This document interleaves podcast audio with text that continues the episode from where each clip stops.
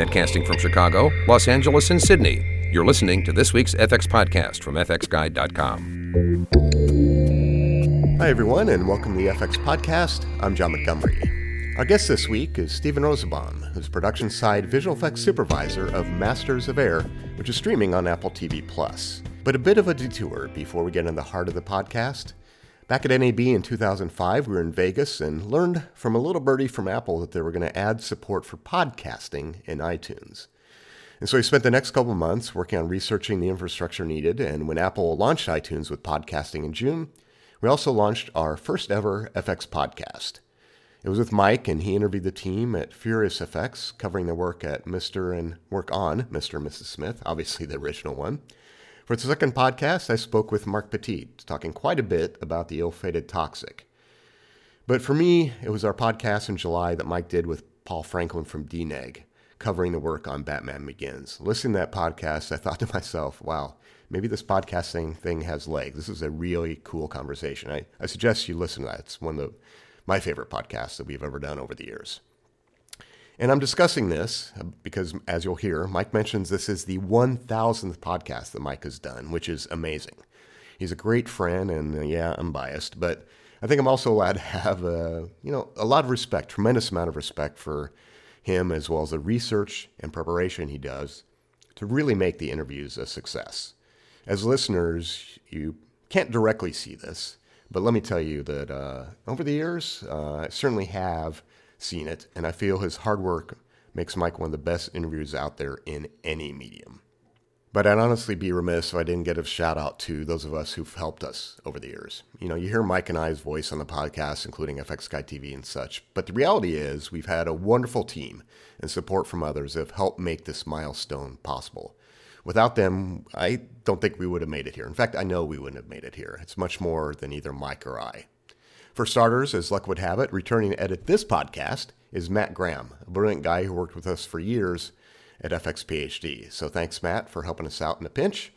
And the normal editor is James Shen, who works with Mike in Sydney and has been with FX PhD since our launch, and Jimmy's a rock star. Those two were super instrumental in getting FX Guide TV launched and produced, and in that vein, I'll give a shout out to Angie as well.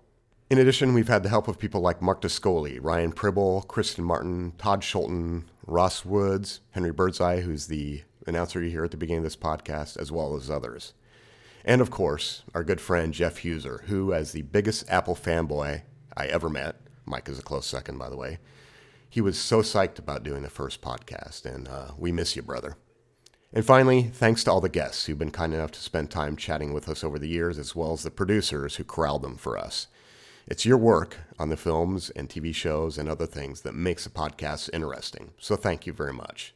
Well, that's enough about us. I know it's a bit self indulgent, but I thought with a mention of the milestone, it was worth taking the time to give a thanks to those who've helped us over the years.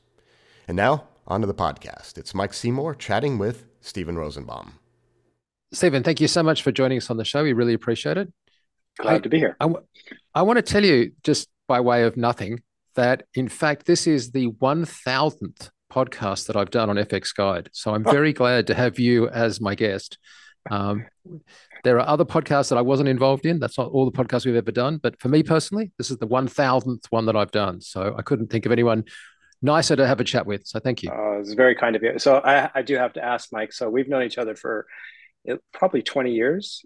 And why has it taken till 1000 podcast 1000 to talk to me, huh? What's what's the deal with that? See, uh, that's my fault. I apologize. I it's okay. You've opened the door. No, no. You've seriously you've opened the door because honestly, like you were supervisor on so many films that I loved. Right, apart from films that you were like on that were brilliant, um, like Death Becomes a Forrest Gump. But you were supervisor on Contact, which is one of my all-time favorite films.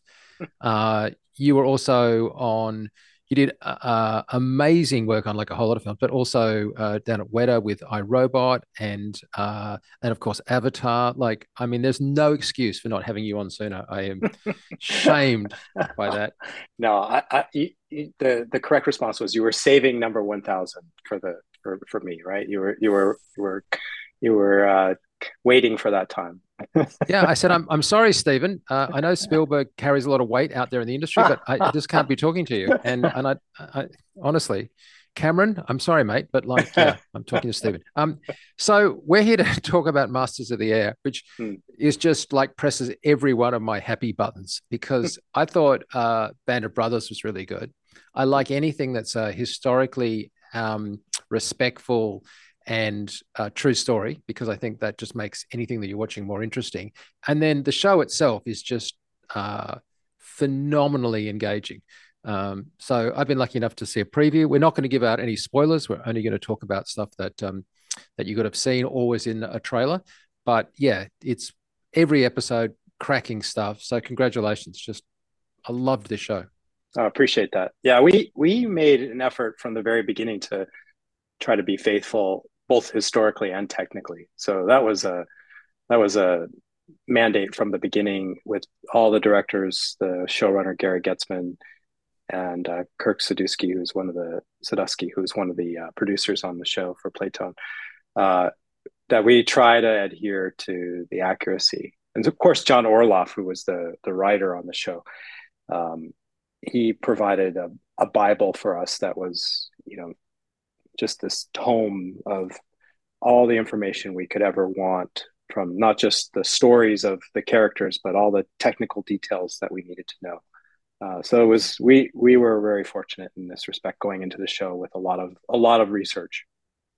I think visual authenticity is obviously important for many reasons, but also just as a viewer, I love finding out the machinations and the details behind that which you kind of know. I mean, clearly you know that people flew bombing runs in the Second World War, right?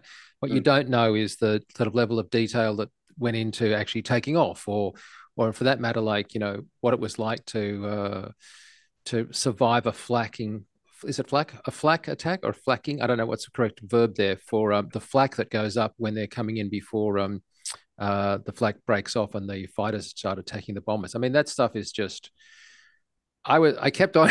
Everyone in the room was watching it with me, but I kept on pointing out to her. Look at the wing. Look how much that's been ripped up. Look at like, good lord. It just uh yeah. So it was very, very uh, faithfully done. The question, of course, is given how well you did it, how much of it was done with visual effects and how much was done uh, practically? And of course, much of it must have been visual effects because you wouldn't be risking people's lives. But um, I guess yeah. when you came on the project, was there a mandate to do as much as you could in camera? I presume there was. There, there was. Um, you know, I mean, we we had a bit of a conundrum going in because you know these the B-17s are you know now what 70 80 years old um, and there are still some flight worthy b-17s out there um, it, you know we we had you know some of the movies that had gone before the memphis bells and and so forth um, there was a great documentary called uh, uh, the cold blue or i think it was called the cold blue. I have to look that up but um, anyway it was hbo special. It was quite quite well done but it was all documentary footage. Um, we we contemplated you know using B, real b17s but the reality it just wasn't pragmatic um, in the end. Um, what we decided to do was build two full scale replica models. Um, there's a company in London that got a hold of the original drawings, uh, the original Boeing drawings, and they they created right down to the rivet um, precise duplicate models of, the B-17. Two models of them. One was um, had electric motors strapped to the wheels, and it could it could taxi around and and navigate a, a hard stand. But the other was really just sort of background for static shots. If you know you had, you had uh, airmen standing against it as a backdrop. Um, but for the most part, beyond using those two models um, for shots where they're taxiing, um, you know, pulling out of the hard stand, down, uh, moving down the runway, and then taking off, and anything in the air was all all CG. Um, I, it's a little disappointing to me. Uh, you know, again, I, I, like to, you know, my style is to work with uh, intercutting with real um, planes if I could, but um, it just wasn't practical. And that too, I mean, uh, you know, I I've been reading some of the comments online. You know, why you know, like a Memphis Belle, I think they had five real planes and so forth. But if you really think about the show, you know, nine episodes, which is effectively in terms of the scope and complexity of the work, it was really about about five hours of air footage. Um, to be able to rehearse, you know, choreograph the actions and rehearse whether you're on the ground or in the air and shoot that practically, reset for another take and do it again. You're you're talking about months and months of footage that you'd have to shoot. Um, that again, in it just wasn't pra- practical for our schedule. And if you also have to consider that we were in England, you know, where the weather changes every 10 minutes, you know, getting the consistency of the look of the lighting and, you know, the, all the other, you know, battle action that needed to happen around it, we could certainly complement it, but it just seemed like, you know, all the, all the variables were pointing towards we should do this with CG. Yeah, I mean, apart from anything else, pivotal points, plot points, uh, that these planes fly in formation. So we're not talking about like even if right. you could have had five, that wouldn't have been enough, right? There are no. shots, even you can see in the trailer where there are like many, many more um, planes there. Did you do any aerial footage where you shot another plane and then replaced it, um, or was it done like in other words, you were using the plate effectively, but superimposing a plane in, or was it all done from um, from computer graphics? All CG. So um, we would do, um, board, you know, extensive boards, and then we would previs everything.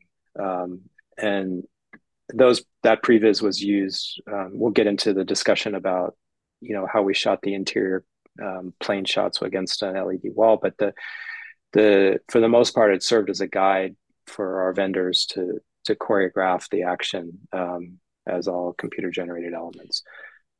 So to that end, clearly, I mean, this was a uh, you know a, a, plot point in other films that you need clouds in the sky quite often mm. to actually mm. kind of get any sense of where planes are and what they're doing. But also, they're flying through weather, which is important. And um, the the character of the clouds becomes to me its own character. Like it's yeah, that the, the cloud is sort of giving us like a subtext of what the scene is about quite often. Can you talk about like just styling those cloud elements? I mean, it sounds really simple in one sense, but like there must have been both volumetrically complex and just a lot of work to get right.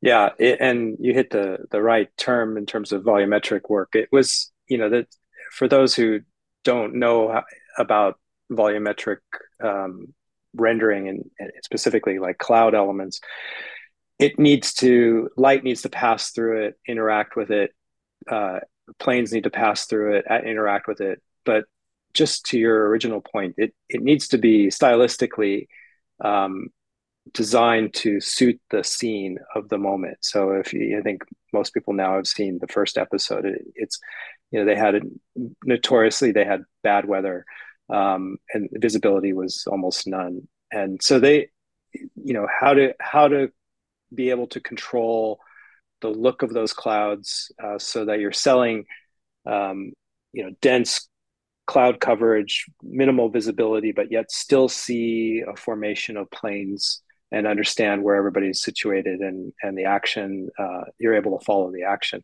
It was definitely uh, something that we we spent a lot of time upfront developing with our vendors getting the look of that cloud and being able to, to um, as you say, as a character, being able to get it to perform uh, like we wanted, so that it it could help support the story.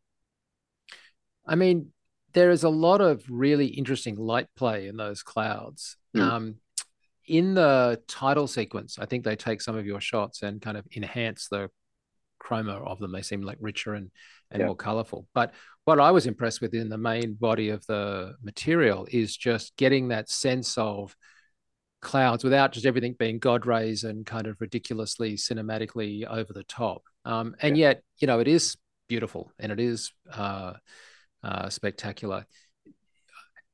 The grading of those like i'm just curious like how far did did you get before you were handing over to grade them?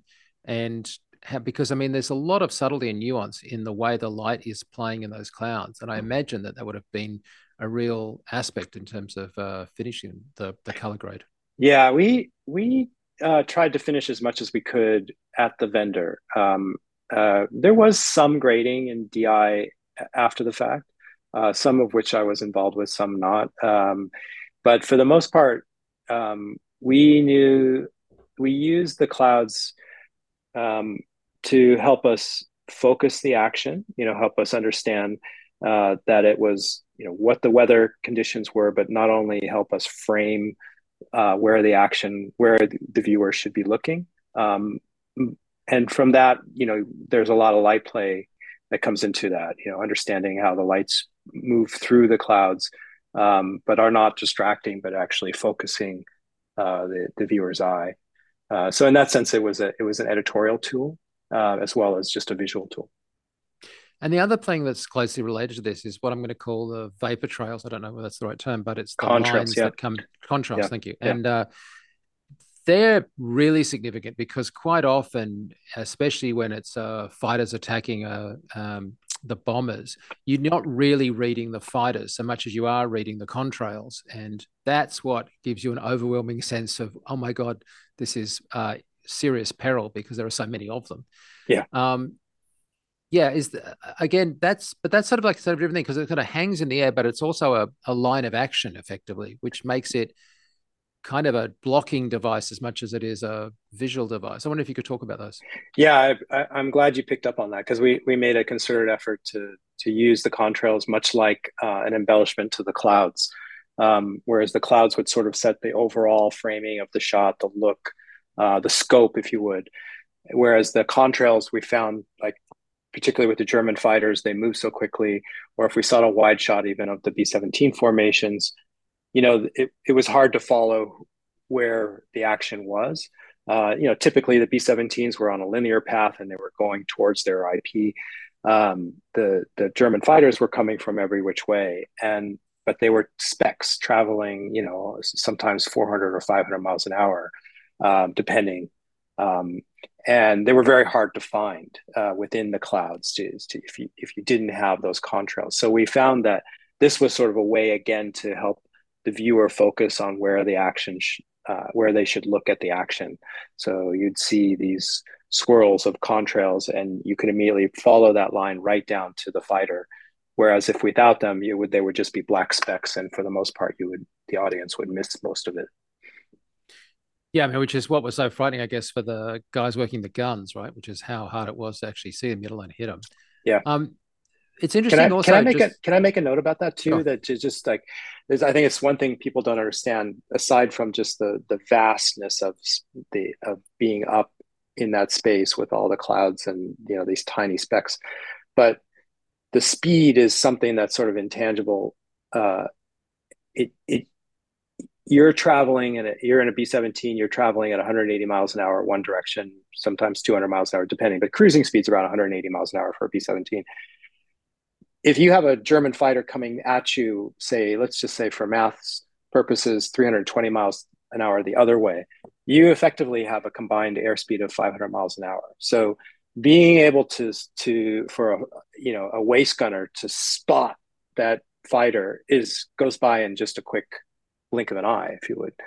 Um, so for our purposes, again, that that's where the contrails really helped us, and we did embellish by adding more fighters into shots, so you could you could see more substantive action in the, in the, in any given shot. But um, for the most well, part, it's kind of like you. Yeah, it's like you read my mind then, because that's what I was going to discuss the yeah. the speed thing, because it seemed to me that in some sense you have these incredibly slow shots because you're traveling at the same speed as the B17. Yeah. And so it's a very effectively slow shot because the B17 doesn't do much as it's just flying in formation. And if you're mm. flying with it, then it's all, almost feels like a static shot given how wide it is. Yeah. And by contrast, you then have these shots from the point of view of the gunners where it's clearly looking out a side window or whatever. And it's so fast that it could be completely disorientating. Now, sometimes I think visually the director wanted me to feel overwhelmed, like I mean mm. that in a positive way. Mm. But there's also this sense that you don't want the audience kind of lost at what am I looking at? And I just thought that was amazing to be doing these visual effects that played in what is almost like, well, I know you did use some actual slow motion, but leave that aside for a second. But it's like the shots are playing out as slow, wide shots, and then they're suddenly playing out as these incredibly fast uh, action shots, and then playing all those together and not having that being confusing. I mean, uh, there's like a different set of skills, and for that matter, as I say, blocking and framing that would be required. Yeah, that was that was again something I really wanted to to stick with. I have a I have a style in which I compose action, um, and that is I, have learned this from actually from Steven Spielberg and and and Jim Cameron certainly, uh, which is grounding the camera. So you, I think, for that matter, the the more you're immersed within that action, that moment of time, with the actor, you know, the character or the you know the plane if you're outside attached to the plane um, you're going to experience the the the physics of the moment more realistically and more um, you're going to accept that moment uh, better in the sense of not having um, something fly by at a million miles an hour and lose it or conversely have a magic camera that's flying out in space trying to just cover all the action and panning and tilting as if you were on a hypersonic helicopter. Um, you, the audience is going to lose, be lost with following the action, but it's also um, it's going to basically betray the laws of physics in a sense and lose the sense of reality. So for me, it's all about grounding the action and and having those moments, as you were saying, where you're inside the plane itself, you're seeing the speed at which these planes are flying past. Jumping outside to what I call a geography shot, just to remind the audience where we're at, moving slower just for, just for a beat, um, is I think just really an editorial trick just to help us not get lost along the way. I actually thought point of view was a really interesting construct in the entire season because what oh, a series because what you've got is you never you don't get like to jump into the cockpit of a German fighter plane, right? You don't get the the the narrative allows me to get the point of view of someone that was bombed, and I won't go into why that is, but like characters experience themselves what it's like to be in a space that has been bombed or is being bombed. Right. But but it's never any other characters than our hero characters. It's not like we just jump to a German point of view. We don't jump to a, like an English point of view. It's always from our character's point of view. Yeah. And so therefore, this like really is underlining what you're saying in terms of that point of view from the planes, because I never felt like I was witnessing something that they wouldn't have somehow witnessed. And also, of course, that, as I say, plays to that sense of how vulnerable they were and also how confusing it was when the shit hits the fan proverbially, because it was yeah. like insane. Yeah, it's it's true. There there are a few shots where we sort of betrayed those rules, uh, but for the most part, we pretty much just tried to stay grounded and with with the action, um, at least in some sense of helping the audience follow them and and be part of their experience. And as you yeah, caught which I was glad you said, actually, we we made a point of never going in a German plane. Um, yeah. That there, there were many requests. Can we jump over to the the German point of view, and I and I didn't I didn't feel like that was the right way to go. We want to be part of the experience with the airmen. I mean, clearly you had shots like of wheels landing on tarmacs and stuff. I'm not suggesting that it was all yeah. POV of, a, of, an individual, but yeah, yeah, that it would have been very easy to just have the German point of view of approaching the um, uh, the formations of the uh, B-17, and and yeah. would have I'm sure been a nice shot. It just it just didn't give the experience, I think, of uh, of being there. So, so we've discussed what's going on. The other thing that's happening outside the cockpits when they're looking out are these tragic and I've got to say technically beautiful uh, explosions of planes, planes being hit, planes um, going into various forms of dives, having been either having gear failure or explosions, um, and the text there is normally like people are looking to see whether there are parachutes and stuff. So like these are somber moments. But having said that, from a technical point of view, these are really gorgeous shots. I'm not trying to glorify what happened, but you know, I mean, like they are nicely handled. Can you talk to some of those uh, explosion shots and how you sort of did those simulations of the uh, planes coming apart? Sure. Um, it, it started with previs. So we, for us, um, the way I like to build on a sequence, um, which is just start slowly and build up to some climactic moment, um, and then try to maintain that level uh, throughout. And it's it's it's oftentimes on a you see in a lot of effects movies where you might have, you know, in this case, an explosion, and then everything calms down and the the energy is lost. For me, my style is to to build to that climactic moment, but then try to keep that energy alive in the in the through the remainder of the sequence. So for us, uh, you know, was just methodically working through the choreography and previs, and then um, and then working with the vendors. Um, a lot of those explosions were done by DNEG, um, and um, they were done as physically accurate simulation work. So we would build. Uh, we had actual detailed models of of the B-17s at different resolutions.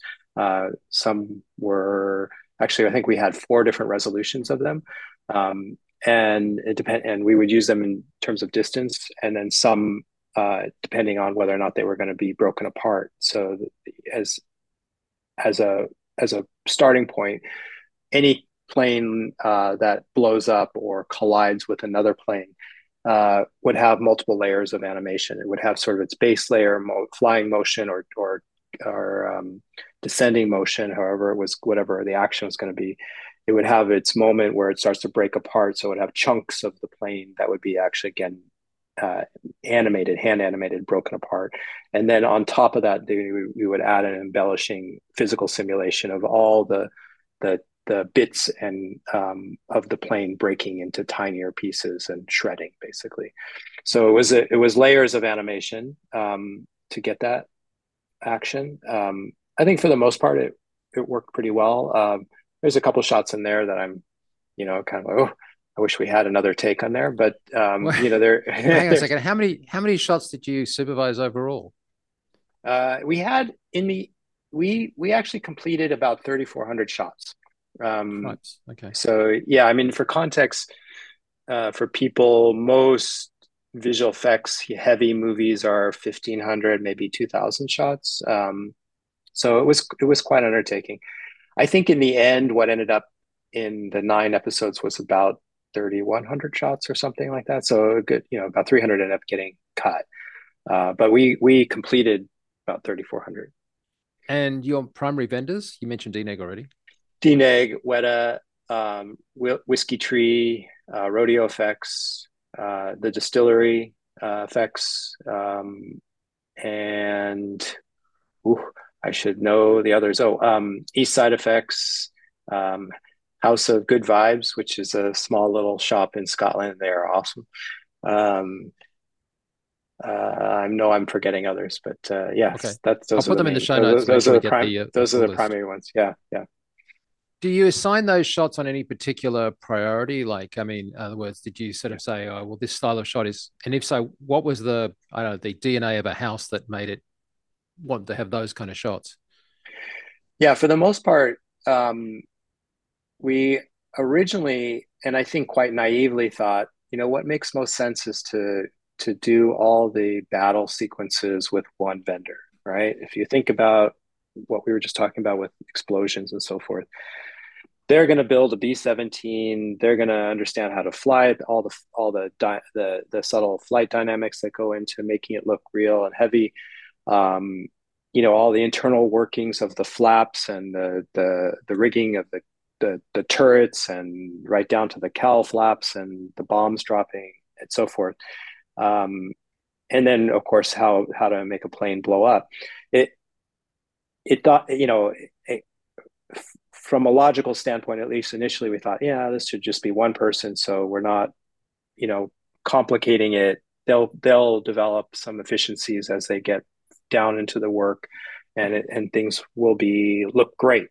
Um, that was naive in the sense that we didn't expect the show to grow um, as much as it did, and certainly we didn't expect it to be as complicated as it was. Um, originally it was about half the numbers of half that number of shots. It was, I think, 1700 shots originally thought to be. And, um, of which half of those shots were actually battle shots. So really, it was it was a more palatable thing for one vendor to to uh, take on. Um, as we got deeper into our shoot, um, we realized that the you know the the sh- the show was growing more than fifty percent in terms of the battle work, um, the complexity of the the battle work was getting um, m- more sophisticated and complex to undertake, and we just realized that we needed to to bring on other vendors. So the, the we we ended up the the the vendors that ended up doing the battle scenes were uh, DNEG, uh, Weta, Whiskytree, and Rodeo FX. Uh, those were the four vendors who did the aerial sequences, and they did. You know, it was broken up mostly between episodes. So I think DNEG did like one, two, three, five, and then Whiskytree, Weta did nine, um, and then Whiskytree and Rodeo FX did seven and eight. Actually, I think DNEG did some in seven as well. But anyway, there, there, it was, it was, it became very complicated to manage. Um, as as you no doubt know, sharing assets became an issue. Um, you know, you didn't you know again going back to the logic of one vendor doing it they you know you're suddenly if you're going to multiple vendors they're going to have to recreate and do their own development.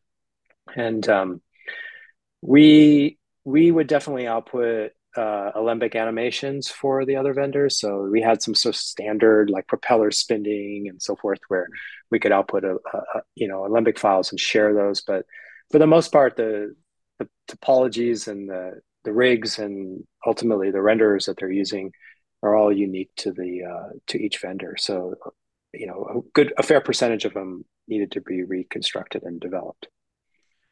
Well, I'd like to switch our attention and segue from that into the uh, virtual production uh, LED stage stuff because hmm. obviously that relates to the vendors, right? Because obviously that stuff has to be made before you want to shoot it. So, was there a particular vendor that you're using for that? And maybe you could just walk through what that setup was.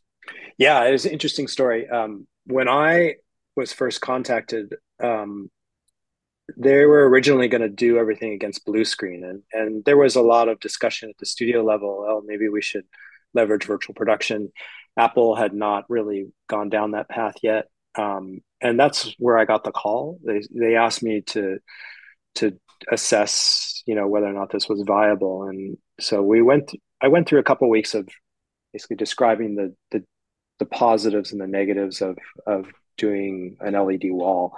Um, the you know, and you know, for your listeners, just quickly, the the traditional way of shooting, if you're inside a cockpit and you're framed on a pilot, out the window you would have a blue screen or green screen, and you know that was nice in terms of the the VFX compositors having a being able to extract a nice clean mat If you think about the the pilot against a window, they have their reflection um, all the action that's going out there, the motion blur and so forth.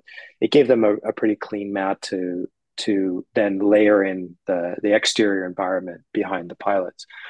Um, the downside to it was that it it often led to flat performances um, in the sense that um, the actors didn't have an eye line. They were it was usually some geek like me with a holding a tennis ball on a stick, um, you know, waving it, saying, you know, BF 109 flying right through here. Look here. And, then, and they kind of look and their eyes are never in sync. And it's, you know, it's, it's just kind of clunky, old school style um, of being able to give them eye lines and compose action.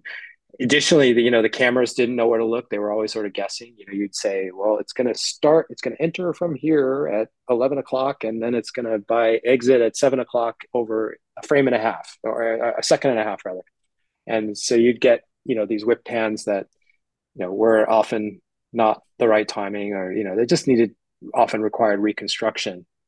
In addition the the directors didn't don't like it right? Because they don't they don't know what they're getting. And then ultimately in the, when it gets into editorial they just have green screens um, and nothing to compose nothing to to cut to. So uh, the idea of using an led wall overcomes all that. You're you're building a wall where you're playing back content. Uh, in our case, it, you know, it was b- battle content, so you could they the actors could see a BF one hundred nine fly by and follow it as as it flew by. Um, you would get all the interactive light because the the the the screens were you know illuminating the actors correctly. If there was an explosion off the the starboard window, we would have an explosion on the wall and that would illuminate an orange light on them. So you every all the timing was there. And you know again all the other issues are go away. Being able to compose the action was was there. You could you could see the action. The cameraman could see the action. The directors could direct the action and the actors could follow the action. So there was a lot of wins to it. The big downside was roto. Um, you know you're ultimately you're you have to decide whether or not you're going to work with the live with the content that's being played back on the wall or or replace it. So for our purposes um, there was there was over five hours of content that we had to play on these walls. Um, not and not enough time to to bring it to what we call final pixel level. So um, we made a decision or i made a decision from the from the beginning that it was all going to be just previs uh, played back uh, you know we were doing all the previs choreographing that and then um, and then we would we would commit to rotoing the action. Now let me back up here because I I kind of jumped ahead to your original question, which is you know how did we get there? We when we we moved to England to to start the show, we were in um, in these converted warehouses, and they had nothing. They they they had no lighting grid. They had no existing uh, virtual production setup at all. Um, so I, I hired uh, Lux Machina um, to design and develop those uh, the the volumes that we needed to build. They were we in the end we ended up with um, three and a half volumes. Um, uh, three of them were full scale volumes, and one was actually a mobile volume. It was um, a couple of walls that we had on wheels that we could move around, um, position them. But uh, the main one was a, a, you know the traditional sort of horse shaped volume. It was about I think it was about seven meters high by 25 meters in diameter, um, with a you know the opening in the back so the you know the camera could come in um, and it could basically point around 270 degrees any position and see content on the wall. And um, uh, in the middle of that uh, volume, we had a a 10 ton six axis motion base, um, which was operated by uh, Neil Corbould's company. Uh, so there, he had a, a tech. Neil's there. done rather well for himself, hasn't he? Oh my god! I sent him a text the other day. Three three nominations. Come on, in one three year. out of the five. Yeah. How is I that? mean- I, I think that's the hat trick has never been done before. I don't think. Shouldn't we just like give him it and just say, mate, respect? Anyway, go on. I, uh, very impressive, and all very solid, strong productions. Oh, God, yeah. too. yeah. Yeah, totally. Um, anyway, so he, he we would have a one of his techs there with a Waldo, and they could uh, essentially puppeteer the motion base, um, and he did it to the action playing being played back on the screen. So again, if you use the example of say a big flak explosion uh, popping off right off the the starboard pilot window, um, you know the the the the special effects technician who was operating the Waldo could then jolt the motion base, which had the cockpit sitting on it, uh, to port, right? So it would react uh, and then essentially jostle the actors. Um, the camera was right there in the action, so it would also get jostled. And it gave for a far more credible and, and realistic uh, action sequence. So it, You, it- you said you had three volumes. Was that for Yeah. different parts of the plane? Yeah. Or, because you couldn't have had the whole plane inside a volume. Yeah, we had we um just to back up for a second. So all the exterior shots of the B-17 were done either at Abingdon Airfield um, or as CG. Um, all the interior work, or the 99% of the interior work, was done on a stage in, in front of one of these volumes. So in the in the main volume I was just speaking of, uh, we had taken the B-17 and and sliced it up into different compartments. So on the that main volume we had uh, the the cockpit and the nose uh, section sitting on the motion base, and then um, we had another piece that was uh, the the radio room uh, that was sitting on a smaller base, and then we had the waist and the tail um, sitting on a larger base. Um, and in fact, at one point we had the the waist, the radio room, the waist, and the tail, so two thirds of the plane um, on a large motion base. It was a three axis motion base, so it was just this big, flat uh, uh, hydraulic structure, which could heave the plane up and down uh, and could roll the plane uh, port or starboard. And it, it, it gave enough of the action for those compartments. I'm I'm not referring to your work, obviously, but my biggest criticism with um, out the window blue screen shots is even in today with all the experience and knowledge we have the number of times the focus is wrong yeah. of somebody doing a blue screen comp out a window i mean i don't want to like you know belittle the artists that work on these things but like oh my god like you just can't hold focus from like a close up on somebody's face in a cockpit way off into the distance and have it a believable intercut with everything that's going on yet the number of times we see those blue so i guess one of the things like it just looked to me like you had that solved. And obviously, it's a different problem when it's got an LED outside the window because you have natural focus, but then you have other focus that's derived from the the CG that's on the screen, if that makes sense, because there are two different focuses going on there. Um, but could you talk to that? Because that is just the thing that kills me. That the the what's out the window just looks either soft or not soft, or it's moving with just like it's fully illuminated inside the cockpit, and outside is like bright sun. And I'm like, how'd you get that exposure for crying out loud? Uh, none of this was a problem with your work. It just sat in there beautifully. Oh, I, I, appreciate that. You you obviously missed a few. There were a few stinker shots in there, but but for the most part, we were pretty diligent about it. We we didn't get it all, but there were definitely, um, you know, that having the wall again was pivotal in that uh, effort. So we, you know, if you're on a let's say a waist gunner standing at his gun, and you pan out his window, um, you're looking at something at the, on the wall, and the the cameraman knew, you know, okay well, that's a B 17 about, you know, uh, 300 yards off the port, off the port uh, side of the of the plane. They they would th- they knew how to throw focus in that sense. We and we would work through that we, at the beginning of the show.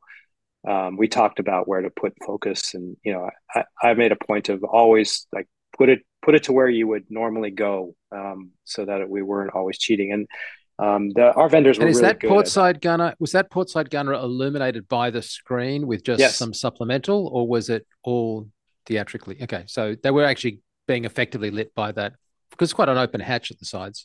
By the screen and occasionally we would augment with uh with additional uh, artificial light on there. So they might if they you'll notice like in some of the shots and i, I actually wish there were more um, we made a point of trying to contaminate the frame a lot with the with just light light glare light flaring and and some lens flare um, trying to just make it a little bit more dirty if you would um, which helped i think with the realism.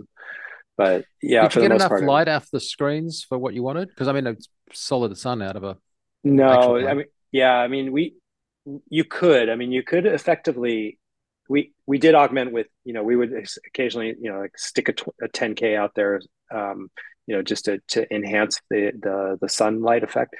But you could on the screen, if you think about it, it's not just playing back sky content, but you could put a direct light source in there, essentially an artificial sun.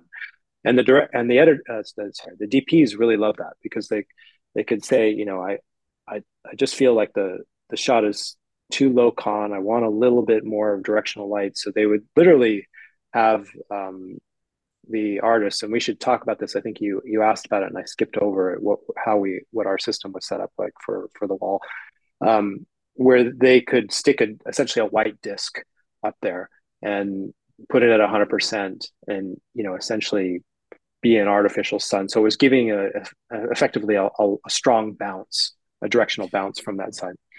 Because if we were sitting around having a beer before you did this, right? I would have said, well, isn't your biggest concern going to be that the everybody knows that America was doing daylight bombing, right? Precision yeah. bombing. That's the point of it. And you're up above the clouds. So that's like harsh sun. And the one thing an LED screen can't give you is harsh sun because it yeah. doesn't give you a parallel beam from distance like a soft sun does, even a couple of soft suns. So did you fight that at all? Did you have to fix it in post? No, we again we would, you know, to, to try and get that intensity, we would aside from putting a you know a, that strong bounce disc off the off this one side and then actually conversely putting negative light we would essentially put a black disc to try and get a little bit more directional uh, uh, contrast to it. Um, we did augment with some 10k lights uh, occasionally even a little stronger if we needed to just just right off there to to help that action. Um, on the if you look at the the horseshoe volume, I can send you some pictures. Um, we had additional lights along the ring, the top edge of the the wall, the vertical part of the wall that was just below where the ceiling was. And so we could essentially flip those on as we needed to to add additional illumination. Because there's a sequence, and I'm not going to give the plot away, but there's a sequence where one of the bombers does what you would describe as more um, uh, less formation flying. Uh, I'm not giving the plot away to say there's it's a solo shot of this B-17. The point about it is when it banks like that, that's mm. where you really notice the sun coming through the window angle yep. problem because you yep. expect the light to really move around the cockpit and, for that matter, the the gunners. For those um, shots, seemed to work. Yeah. yeah, for those shots, we actually did that using a 10K. We actually put it on a crane, so we had the the Technocrane. Uh, I think it was the Techno 25 um, which we would you know arm out and then essentially operate to give that effect of the moving light of the plane. So the plane right. itself would be being ro- rolled and pitched and heaved in place. Um, and while that was happening, the the operator of the crane could essentially so if the plane, for example, rolled to the right, the the the the operator of the crane of the light crane could roll to the left essentially to give that that animating light. Um, yeah, so yeah, there without, were definitely yeah. I'm just saying because it's light that gave me the orientation of what was going on inside the plane, if you know what I mean. Because like when you're outside the plane, you can see it relative to the clouds. Inside, it's the way that light is suddenly dramatically changing inside their space that tells you that they're banking effectively. Yeah, yeah. I, I you skipped over that bit about how you got that set up, and let's can we go back to that? You... Yeah, in terms of how we came up with our whole uh, wall pipeline. Um, you know, we knew we were going to do proxy real time visual effects using proxy content, essentially the, the, previs, and playing that back. The question was, you know, how to play that back, and um, we had Lux Machina not only design and develop the walls, but it also managed the stage, which meant that we were taking all the previs uh, into their pipeline, and they were playing everything back in Unreal. Um, and that was great for us because you know Unreal is such a such a powerful tool, uh, and it, it, offered the DPs and the directors huge amount of interactivity. Um, you know, they could we you know it was the first time I've ever seen a DP standing over a computer more than actually standing in front of a camera because they they could actually dynamically direct the lighting and they loved it. You know, the the the the idea of like an explosion happening here or the sun moving across from port to starboard at a certain timing, they could just stand over the uh, the artist's shoulder, the, the, the stage operator on Unreal shoulder, and work out that timing. Once they were happy with that, it was then on a on a timer. Essentially, it was animated, it was keyframed, so you could you could work with that, or you could just they could do it manually if they wanted to do more freeform style motion. But they they loved uh, having that interactivity, and that was all due to use being able to use Unreal Engine. So it wouldn't be me if I didn't bring up digital humans. Uh, so, so, there are shots, obviously, again, not giving any particular point, plot points away, but there are shots where we see uh, members of the crew jumping out the bomb bay doors with parachutes, but obviously the parachutes aren't open yet. Um, how are you doing those shots? Because we're seeing the actor that's going to the gap to then do this obviously it, it worked and it was a safe way for them to leave the ship. But sometimes the ships, the planes were not level, and obviously they were bailing out because they were in distress. Um, how did you do those shots? And because they drop and then they obviously get picked up by the air and and fly out of frame, as it were.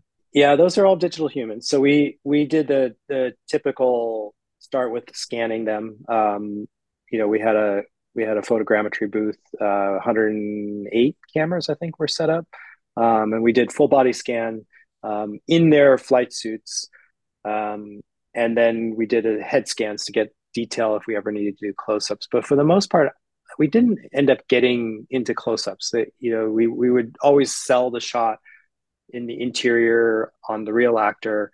They would jump, and then the next shot, the reverse would cut to a digi, you know, where that position of that character would have there been. must have been some digital takeovers because I seem to remember yeah yeah yeah yeah definitely um, as you as they're coming down there were uh, some shots uh, where you'll see them in episode five specifically where we did actually uh, our our stunt coordinator Lee Morrison uh, went out with some stuntmen in a plane, and they had guys in their in their uh, the correct uh, World War II Costume? flight suits, and wow. yeah, and and they would jump from the plane with the with the traditional um, uh, parachutes, which were not the best uh, design. I mean, now parachutes are, uh, you know, I wouldn't say they're totally automatic, but they're they're they're much more capable. And um, the these these uh, war era parachutes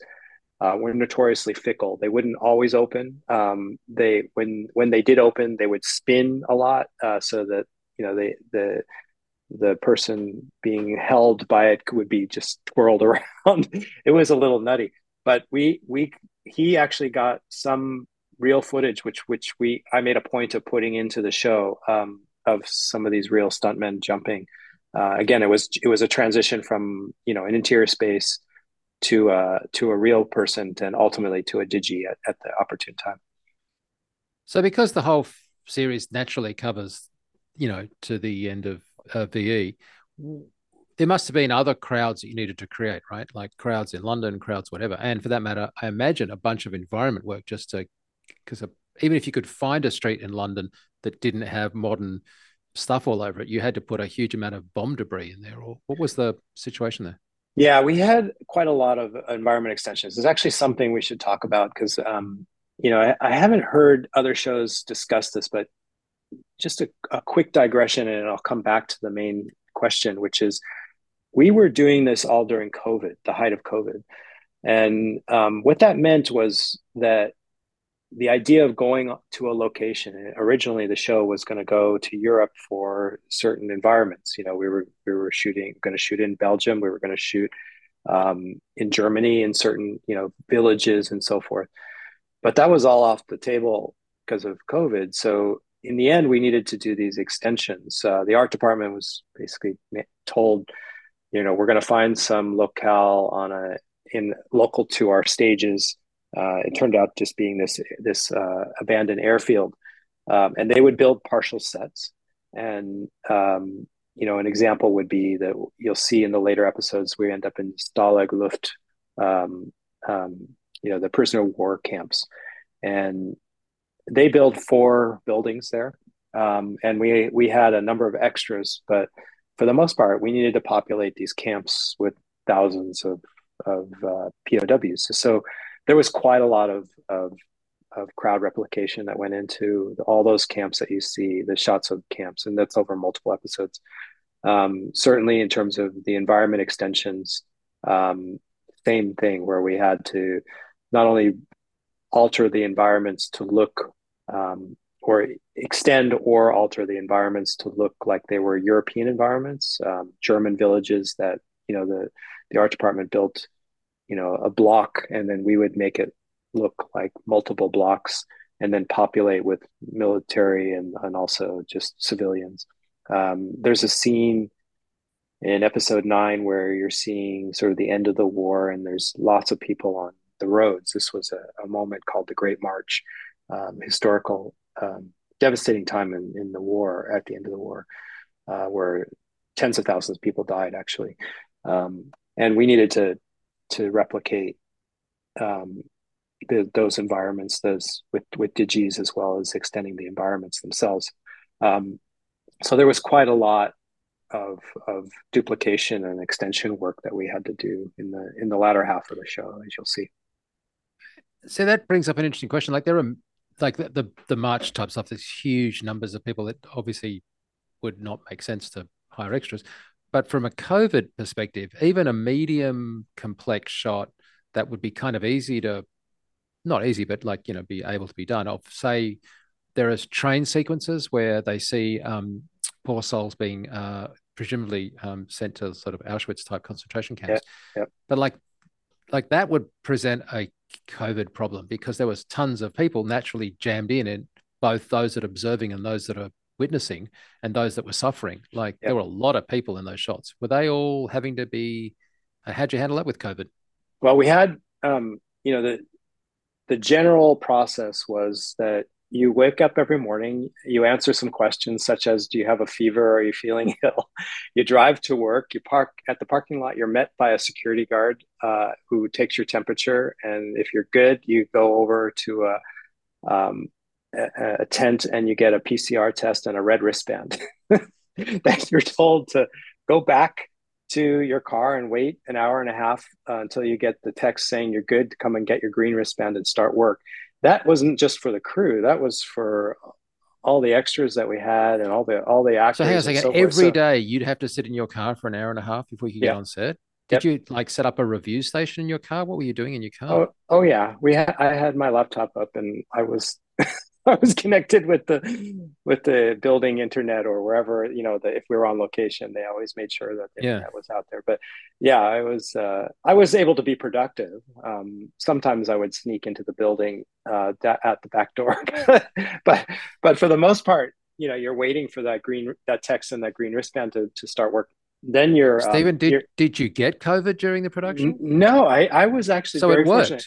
yeah it it did. It was you know I would say I, I, don't know what the statistics are on this, but I would say that from anecdotally, most of the people that did get COVID who were on the show usually came from some weekend excursion, you know, where, you know, and, and it, it became sort of known like, you know, Monday morning, okay, there's going to be an outbreak because somebody was out, you know, some group was out partying uh, the weekend, before, you know, the previous weekend.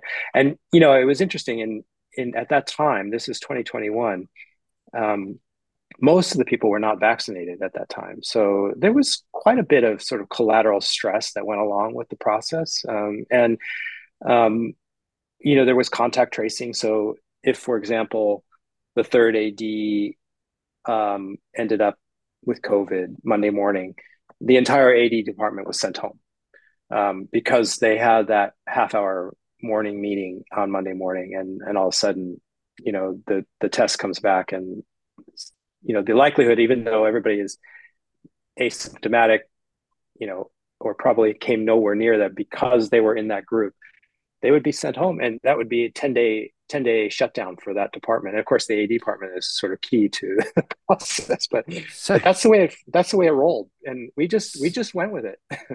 So from a production point of view the COVID factor must have basically hit every department. And it seems like if every department's got a problem, like for example, I can't use this actor today because he's he's off, then yeah. visual effects seems to be the next thing that you would go to, right? You'd be like, mm. well, I can't, I need to face swap this guy, or I need to put a building here, or I need to, I can't get this actor to come back or do whatever. Oh, yeah. So yeah. that must have hugely changed the variety of shots. I mean, away from the stuff we've already discussed, there must have been a lot of extra stuff there that maybe wasn't on the drawing board initially. Absolutely, and that's partly why the the scope of our work or the the, the count of our our work grew so much. Um, you know, there in, inevitably as there were outbreaks and shutdowns, the schedules would extend, uh, but but you wouldn't ever be able to really catch up. So yeah, stuff would get heaped over into the visual effects plate, and we had to deal with it in the end. So just give us a timeline. Like the series is going to air now, and it's as we speak, it's only just had the first couple of eps come out, I believe. We're talking about 21 when you're sitting in your car for an hour and a half. How how long um like how long did filming take? It must have taken a fair while. And then how long did you have in post? Yeah, originally um it was a 18 to 24 month schedule. Uh, we ended up I ended up being 33 months on the project. So um, we had we started in January, December of 20. I came out on January 21 uh, in early prep. And I have to say, just as a side note, the production value that you see from the show, and I think uh, I think you know most of the audience will agree with this that the, it feel that the show feels big, it feels grand, oh, God, yeah. it feels it feels Absolutely. rich, and that's largely the production value that all the departments brought, right? The art department, costume, hair, makeup, special effects, stunts, and you know they they all brought their A game to it, and and it shows. And I think that was because we had a proper prep.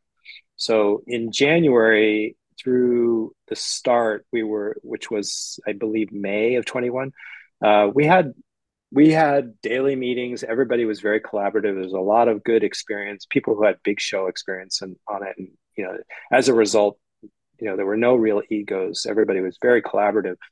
Um, and we had a, we had an excellent prep, but so we started shooting in in May, I believe, of 21.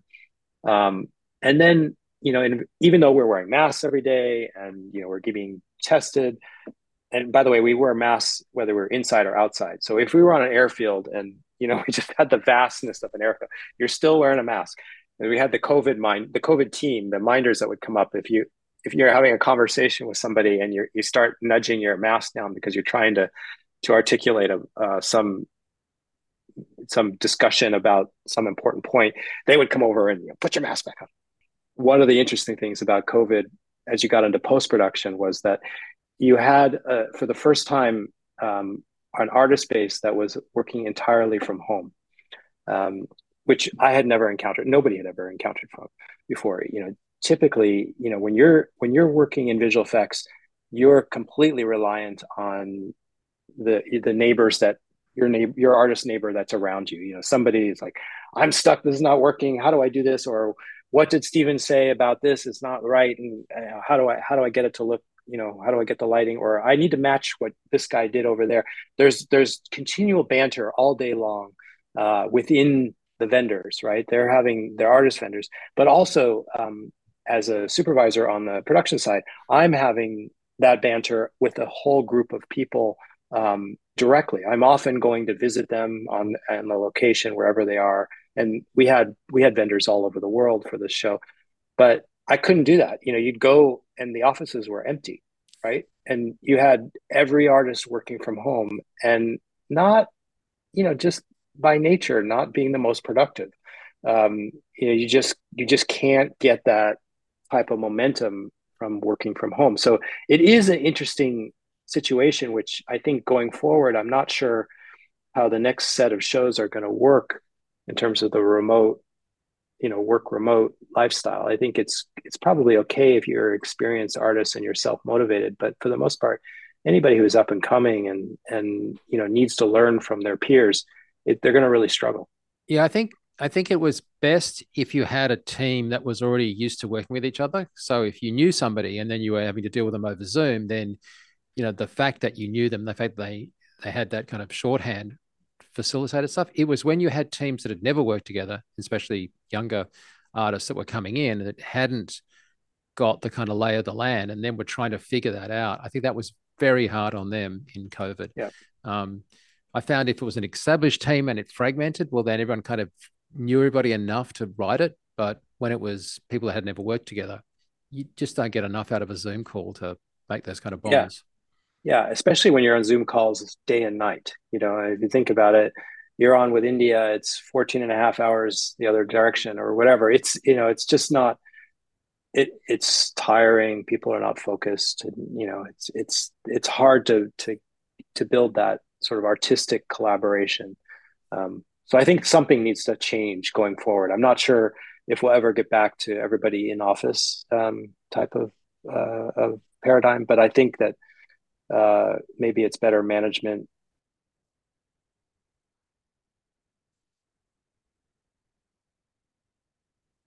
Yeah. You know as the as outbreaks came we started the schedule started to slip a little bit. Um, we had originally we had four sets of directors. Uh, the first director Cary Fukunaga did eps one through four. Um, and then we had uh, ryan fleck and anna boden doing eps five and six Dee Rees doing Ep seven and nine, and then um, uh, Tim Van Patten doing nine uh, Ep nine. Um, did, sorry, so D, sorry? D, D, sorry, Dee Rees did seven and eight, and I think I might have right. said nine. Um, and then sorry, uh, um, Tim Van Patten did did nine, and you know they were all sort of blocked out. Okay, one will finish, two will start, block two will start, then block three will go. And as the schedule drifted, um, we started to overlap schedules. So that that also complicated things in that all the departments, including my own, we had to hire more people to to cover multiple um, sets of director blocks essentially. So, you know, three and four are still shooting, and five is ramping up. There's two different sets of directors, and they all want different things. uh, it it was crazy. So we we ended up we were going to f- originally scheduled to finish in the fall of 21. We ended up uh, wrapping just a few days before Christmas of 21. And then I actually I, I came back in January of 22 just to do some cleanup work for a couple weeks. So all told, it was about a year of shooting. Um, and then we went right into post and that wrapped in September of 23. So you must yeah. have had a heck of a VFX editing team. I mean, VFX editors don't get enough credit, in my opinion. But Oh, like yeah. managing that volume of stuff and finding what you need out of like what would be hours and hours of material must have been. I mean, I know it's Yeah. all semi-automated, but nevertheless, VFX editors are like unsung heroes, in my opinion. Oh, I totally agree. And um, you know, I had I was extraordinarily fortunate. I had um, I had three editors. My principal editor, senior editor, was PJ Harling, who was a Brit, who um, they wanted to let have him. You know, once we moved to, into post and we were going back to LA, they were ready to to say goodbye. But I I, I clung to him because he was so invaluable um, in terms of we really, if you think about it, you have four sets of directors and they know their episodes, but PJ was really the one of the few people who knew the entire show from an editorial standpoint. Um, by the way, just for again for for the listeners' um, understanding, so each director would have their own editor uh, con- assembling the show. Um, so they would work. You know, Ryan and Anna had their editor doing episodes five and six, but they didn't have any crossover with the other episodes.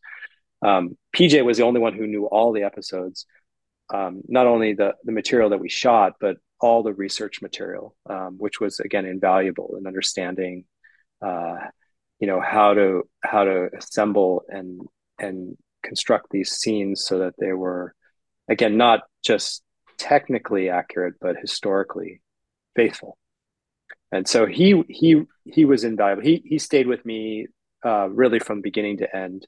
Um, I had uh, another couple editors, Rob Kraut and Linda, who uh, they they came in into post sort of halfway through our show just to support PJ, but they they held up a lot of the volume day to day, just helping us manage all the the flow from the vendors and and getting it over to editorial. I guess one of the great things, I mean, I, I, I love the show to death, but one of the great things must have been, from your point of view, is that it wasn't a sequel. In a sense, what you've got is the originality of doing something new. You're not just doing what you've done before. It's not like there was a lot of aerial footage in Band of Brothers that I can remember, Mm. but with the pedigree of knowing the sort of quality level that is going to be delivered and that, you know, had an, an, such an impactful uh, pedigree as you know, Band of Brothers and of course Pacific. These are like spectacularly good, but you're not having to copy them, right? So you get to do great quality work, but it's not like you're following somebody else's template. It just seemed to me like a really interesting project from your personal point of view. Yeah, absolutely. And I, I think there's I, I've seen some people commenting and the expectation is, oh, we want band we want a air war version of Band of Brothers. And from our perspective, we we had no intention of doing that. We I wanted I'm to, not really sure what to answer is, create but something that it was was definitely um, you know more original in in, terms the of sense our of daily and and and frankly um, more tangible in the sense of what the uh, airmen went through um, in, from their perspective in in the battle sequences and also just you know the stress of of trying to um, sacrifice for them um, sacrifice for the country and sacrifice for the world for that matter. Um, i think that was a, sort of a message that i think will eventually come through that it was something that we we often i think in this day and age lose the sight of you know that that there's the the need to sacrifice um, your your well-being your your potentially your life um, for the sake of something that's more important Yeah, I mean, there's no doubt about it. The uh, the uh, the sense of both the futility of war, but also the honor and camaraderie from the airmen is what one of the things that makes it most compelling, right? Like it's not it's not a uh, it's a depressing period in many respects and a incredibly uplifting period uh, in many others. This makes it vastly interesting to uh, to mine. Um, in fact, my wife actually said to me, "It's like I really wanted to know more about this or that." And I was like, gosh, if only someone had written a book or something about the Second World War, because that seemed such an interesting period. But the reality is, yeah, you were producing stuff that was wanting me to find out more about uh, what had happened, just because it is so uh, engaging and interesting. So, look, we've run out of time, but congratulations, because it's just a cracking thing um, and just enormous. I mean, like, as you said, five hours and uh, just like the the number of shots it's just it dwarfs a normal film, and uh, I don't know how it, you kept it. Yeah, it was like doing three movies back to back. It was, yeah. it was, it was, and actually sometimes on top of each other. Yeah, for that matter, it was a little nutty. Well, again, thank you so much for taking time out to uh, share stuff with you. My humble apologies that it's taken 1,000 podcasts to get you on, but what a cracking 1,000 it was. Oh, well done on a thousand. That's uh, that's that's an accomplishment as it, as as it is, right? I mean, how, wow. how on earth have you done a thousand podcasts? You have to be probably 80 years old by now, Mike. Yeah, I am actually. Yeah. All right. Thanks. Thanks for underlining my age. I appreciate that, my friend. I'll, and I'll talk to you later. Thank you. Okay. Take care. Well, thanks, Stephen, for taking the time to chat with us. As I mentioned earlier, I really, really do appreciate the time that everyone takes to talk with us and be interviewed by Mike for the podcast. And finally, a big thanks to those of you, our listeners. Um, you really are the reason we keep doing it. Uh, the FX podcast and all our podcasts are really popular. And without that, um, you know, we obviously wouldn't want to do it. So we really appreciate the support from you. If you ever want to get in touch with us, let us know. Drop us a line via the contact link on the homepage. We'd love to hear from you. The email goes both to Mike and I, and uh, we'll respond directly. We love hearing from you. Well, that's it for this week. For my friend and business partner, Mike Seymour, I'm John Montgomery. Thanks for listening. Please let us know if you have any suggestions for stories or future podcasts. You can reach us by clicking the Contact Us link at the top of the homepage. This podcast is copyright FX Guide LLC. Broadcast or redistribution is prohibited without the expressed written consent of FX Guide.